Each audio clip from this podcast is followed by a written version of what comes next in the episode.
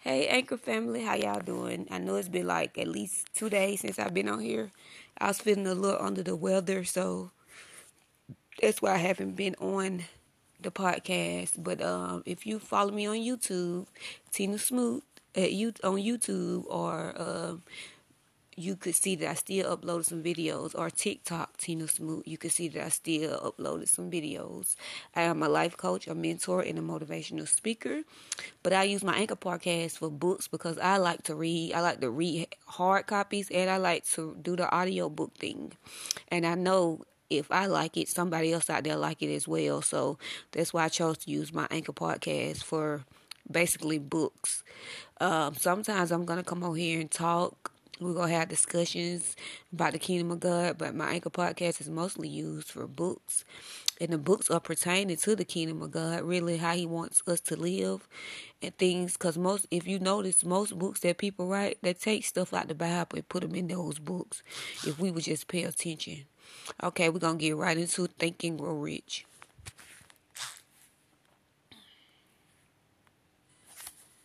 Chapter 2 Desire the starting point of all achievement. The first step toward riches. When Edwin C. Barnes climbed down from the freight train in Orange, New Jersey more than 30 years ago, he may have resembled a tramp, but his thoughts were those of a king. As he made his way from the railroad tracks to Thomas A. Edison's office, his mind was at work. He saw himself standing in Edison's presence. He heard himself asking Mr. Edison for an opportunity to carry out the one consuming obsession of his life a burning desire to become the business associate of the great inventor. Barnes's desire was not a hope, it was not a wish, it was a keen, pulsating desire which transcended everything else. It was definite. The desire was not new when he approached Edison. It had been Barnes's dominating desire for a long time. In the beginning, when the desire first appeared in his mind, it may have been, probably was, only a wish, but it was no mere wish when he appeared before Edison with it. A few years later, Edwin C. Barnes again stood before Edison, in the same office where he first met the inventor. This time, his desire had been translated into reality. He was in business with Edison. The dominating dream of his life had become a reality. Today, people who know Barnes envy him because of the break life yielded him. They see him in the days of his triumph without taking the trouble to investigate the cause of his success. Barnes succeeded because he chose a definite goal, placed all his energy, all his willpower, all his effort, everything back of that goal.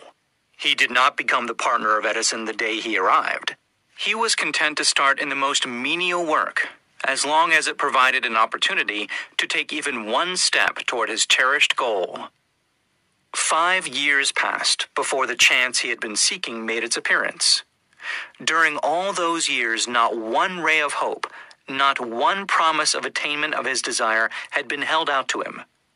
To everyone except himself, he appeared only another cog in the Edison business wheel. But in his own mind, he was the partner of Edison every minute of the time, from the very day that he first went to work there. It is a remarkable illustration of the power of a definite desire. Barnes won his goal because he wanted to be a business associate of Mr. Edison more than he wanted anything else. He created a plan by which to attain that purpose. But he burned all bridges behind him. He stood by his desire until it became the dominating obsession of his life, and finally, a fact. When he went to Orange, he did not say to himself, I will try to induce Edison to give me a job of some sort. He said, I will see Edison and put him on notice that I have come to go into business with him. He did not say, I will work there for a few months, and if I get no encouragement, I will quit and get a job somewhere else. He did say, I will start anywhere. I will do anything Edison tells me to do, but before I am through, I will be his associate. He did not say, I will keep my eyes open for another opportunity, in case I fail to get what I want in the Edison organization. He said, There is but one thing in this world that I am determined to have, and that is a business association with Thomas A. Edison. I will burn all bridges behind me and stake my entire future on my ability to get what I want. He left himself no possible way of retreat. He had to win or perish. That is all there is to the Barnes story of success. A long while ago, a great warrior faced a situation which made it necessary for him to make a decision which ensured his success on the battlefield.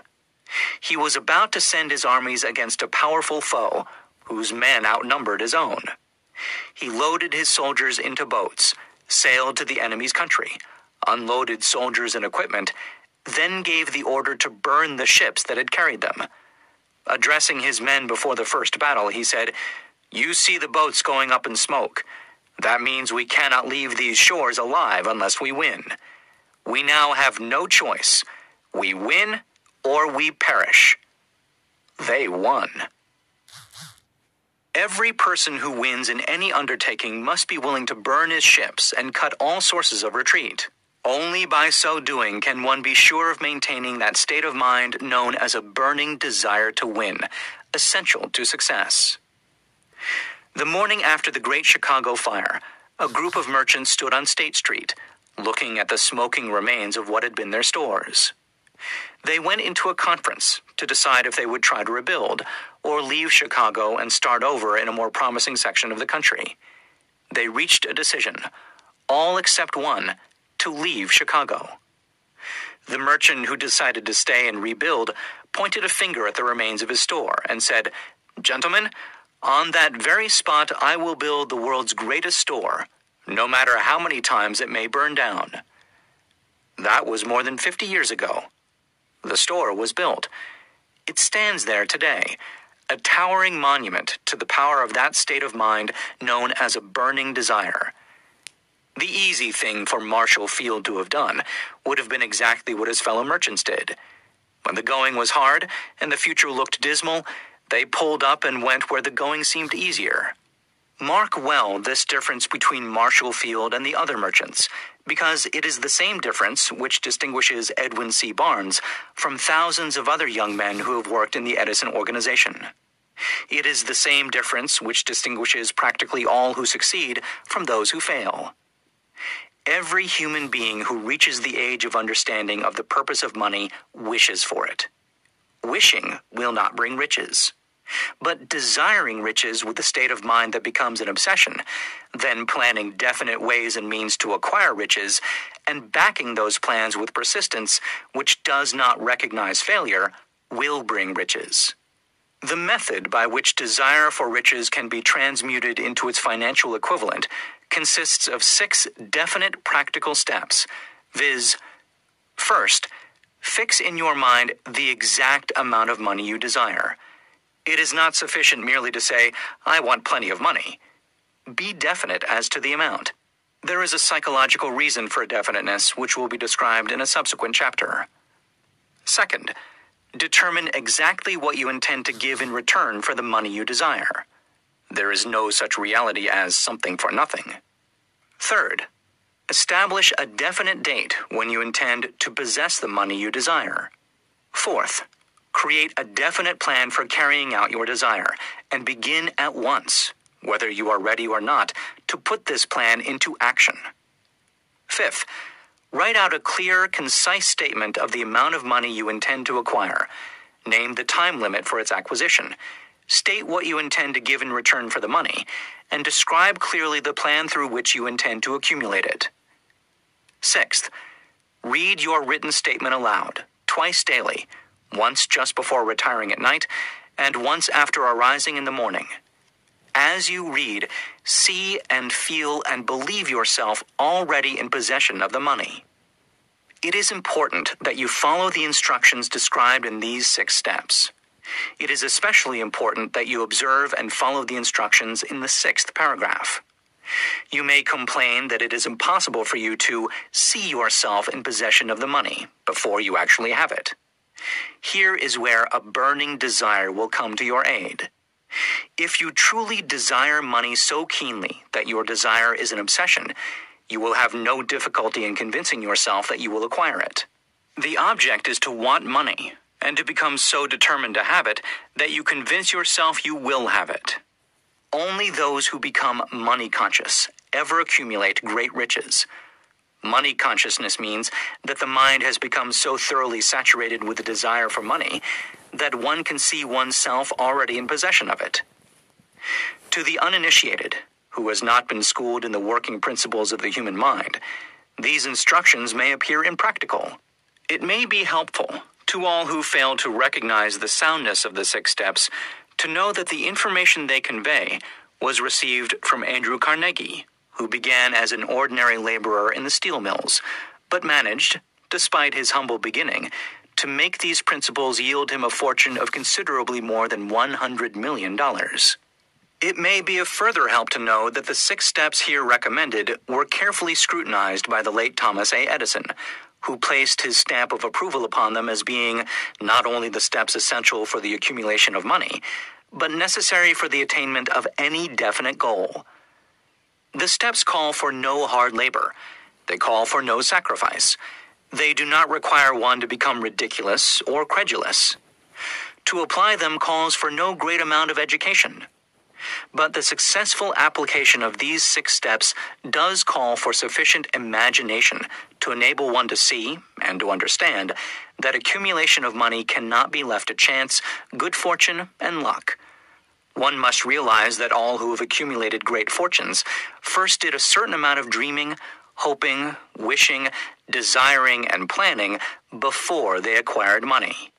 You may as well know right here that you can never have riches in great quantities unless you can work yourself into a white heat of desire for money and actually believe you will possess it.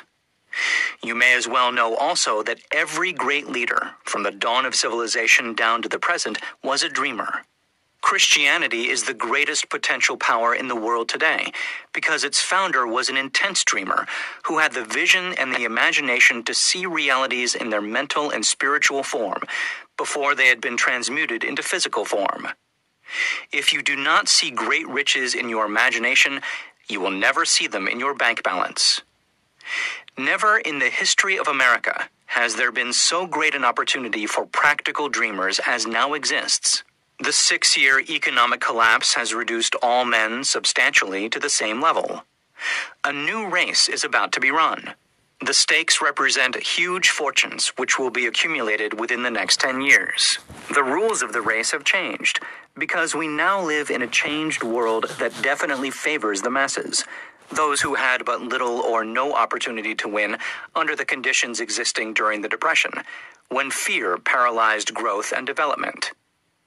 We who are in this race for riches should be encouraged to know that this changed world in which we live is demanding new ideas, new ways of doing things, new leaders, new inventions, new methods of teaching, new methods of marketing, new books, new literature, new features for the radio, new ideas for moving pictures.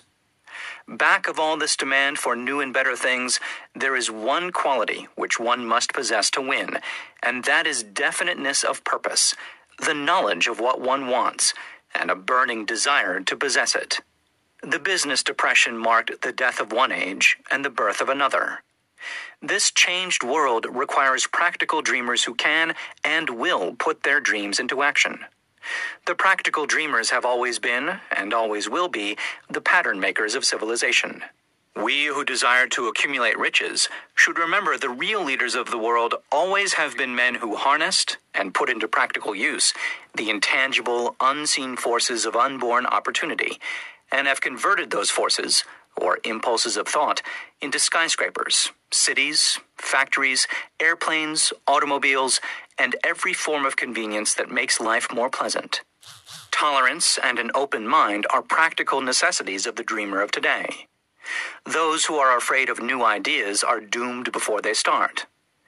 Never has there been a time more favorable to pioneers than the present. True, there is no wild and woolly West to be conquered, as in the days of the covered wagon. But there is a vast business, financial, and industrial world to be remolded and redirected along new and better lines. In planning to acquire your share of the riches, Let no one influence you to scorn the dreamer. To win the big stakes in this changed world, you must catch the spirit of the great pioneers of the past, whose dreams have given to civilization all that it has of value. The spirit which serves as the lifeblood of our own country. Your opportunity and mine to develop and market our talents. Let us not forget, Columbus dreamed of an unknown world, staked his life on the existence of such a world, and discovered it. Copernicus, the great astronomer, dreamed of a multiplicity of worlds and revealed them. No one denounced him as impractical after he had triumphed. Instead, the world worshipped at his shrine, thus proving once more that success requires no apologies, failure permits no alibis. If the thing you wish to do is right, and you believe in it, go ahead and do it.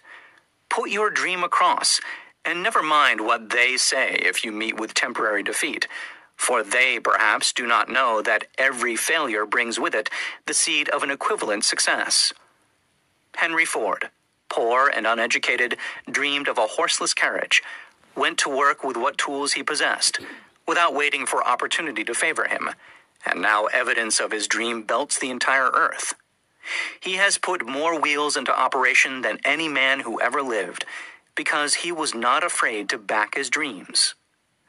Thomas Edison dreamed of a lamp that could be operated by electricity, began where he stood to put his dream into action, and despite more than 10,000 failures, he stood by that dream until he made it a physical reality. Practical dreamers do not quit. Whelan dreamed of a chain of cigar stores, transformed his dream into action, and now the United Cigar Stores occupy the best corners in America. Lincoln dreamed of freedom for the black slaves, put his dream into action, and barely missed living to see a united North and South translate his dream into reality. The Wright brothers dreamed of a machine that would fly through the air. Now one may see evidence all over the world that they dreamed soundly. Marconi dreamed of a system for harnessing the intangible forces of the ether. Evidence that he did not dream in vain may be found in every wireless and radio in the world. Moreover, Marconi's dream brought the humblest cabin and the most stately manor house side by side. It made the people of every nation on earth backdoor neighbors. It gave the President of the United States a medium by which he may talk to all the people of America at one time and on short notice. It may interest you to know that Marconi's friends had him taken into custody and examined in a psychopathic hospital when he announced he had discovered a principle through which he could send messages through the air without the aid of wires or other direct physical means of communication. The dreamers of today fare better. The world has become accustomed to new discoveries. Nay, it has shown a willingness to reward the dreamer who gives the world a new idea. The greatest achievement was, at first, and for a time, but a dream. The oak sleeps in the acorn, the bird waits in the egg, and in the highest vision of the soul, a waking angel stirs. Dreams are the seedlings of reality. Awake, arise, and assert yourself, you dreamers of the world. Your star is now in the ascendancy. The world depression brought the opportunity you have been waiting for. It taught people humility, tolerance, and open mindedness. The world is filled with an abundance of opportunity, which the dreamers of the past never knew. A burning desire to be and to do is the starting point from which the dreamer must take off. Dreams are not born of indifference, laziness, or lack of ambition. The world no longer scoffs at the dreamer, nor calls him impractical. If you think it does, take a trip to Tennessee and witness what a dreamer president has done in the way of harnessing and using the great water power of America. A score of years ago, such a dream would have seemed like madness. You have been disappointed. You have undergone defeat during the Depression. You have felt the great heart within you crushed until it bled. Take courage, for these experiences have tempered the spiritual metal of which you are made. They are assets of incomparable value. Remember, too, that all who succeed in life get off to a bad start and pass through many heartbreaking struggles before they arrive. The turning point in the lives of those who succeed usually comes at the moment of some crisis, through which they are introduced to their other selves. John Bunyan wrote The Pilgrim's Progress, which is among the finest of all English literature, after he had been confined in prison and sorely punished because of his views on the subject of religion. O. Henry discovered the genius which slept within his brain after he had met with great misfortune and was confined in a prison cell in Columbus, Ohio. Being forced through misfortune to become acquainted with his other self and to use his imagination, he discovered himself to be a great author instead of a miserable criminal and outcast. Strange and varied are the ways of life, and stranger still are the ways of infinite intelligence through which men are sometimes forced to undergo all sorts of punishment before discovering their own brains and their own capacity to create useful ideas through imagination. Edison, the world's greatest inventor and scientist, was a tramp telegraph operator. He failed innumerable times before he was driven finally to the discovery of the genius which slept within his brain. Charles Dickens began by pasting labels on blacking pots. The tragedy of his first love penetrated the depths of his soul and converted him into one of the world's truly great authors. That tragedy produced first David Copperfield, then a succession of other works that made this a richer and better world for all who read his books. Disappointment over love affairs generally has the effect of driving men to drink and women to ruin. And this because most people never learn the art of transmuting their strongest emotions into dreams of a constructive nature. Helen Keller became deaf, dumb, and blind shortly after birth. Despite her greatest misfortune, she has written her name indelibly in the pages of the history of the great. Her entire life has served as evidence that no one ever is defeated until defeat has been accepted as reality. Robert Burns was an illiterate country lad he was cursed by poverty and grew up to be a drunkard in the bargain. The world was made better for his having lived because he clothed beautiful thoughts in poetry, and thereby plucked a thorn and planted a rose in its place. Booker T. Washington was born in slavery, handicapped by race and color. Because he was tolerant, had an open mind at all times on all subjects, and was a dreamer, he left his impress for good on an entire race.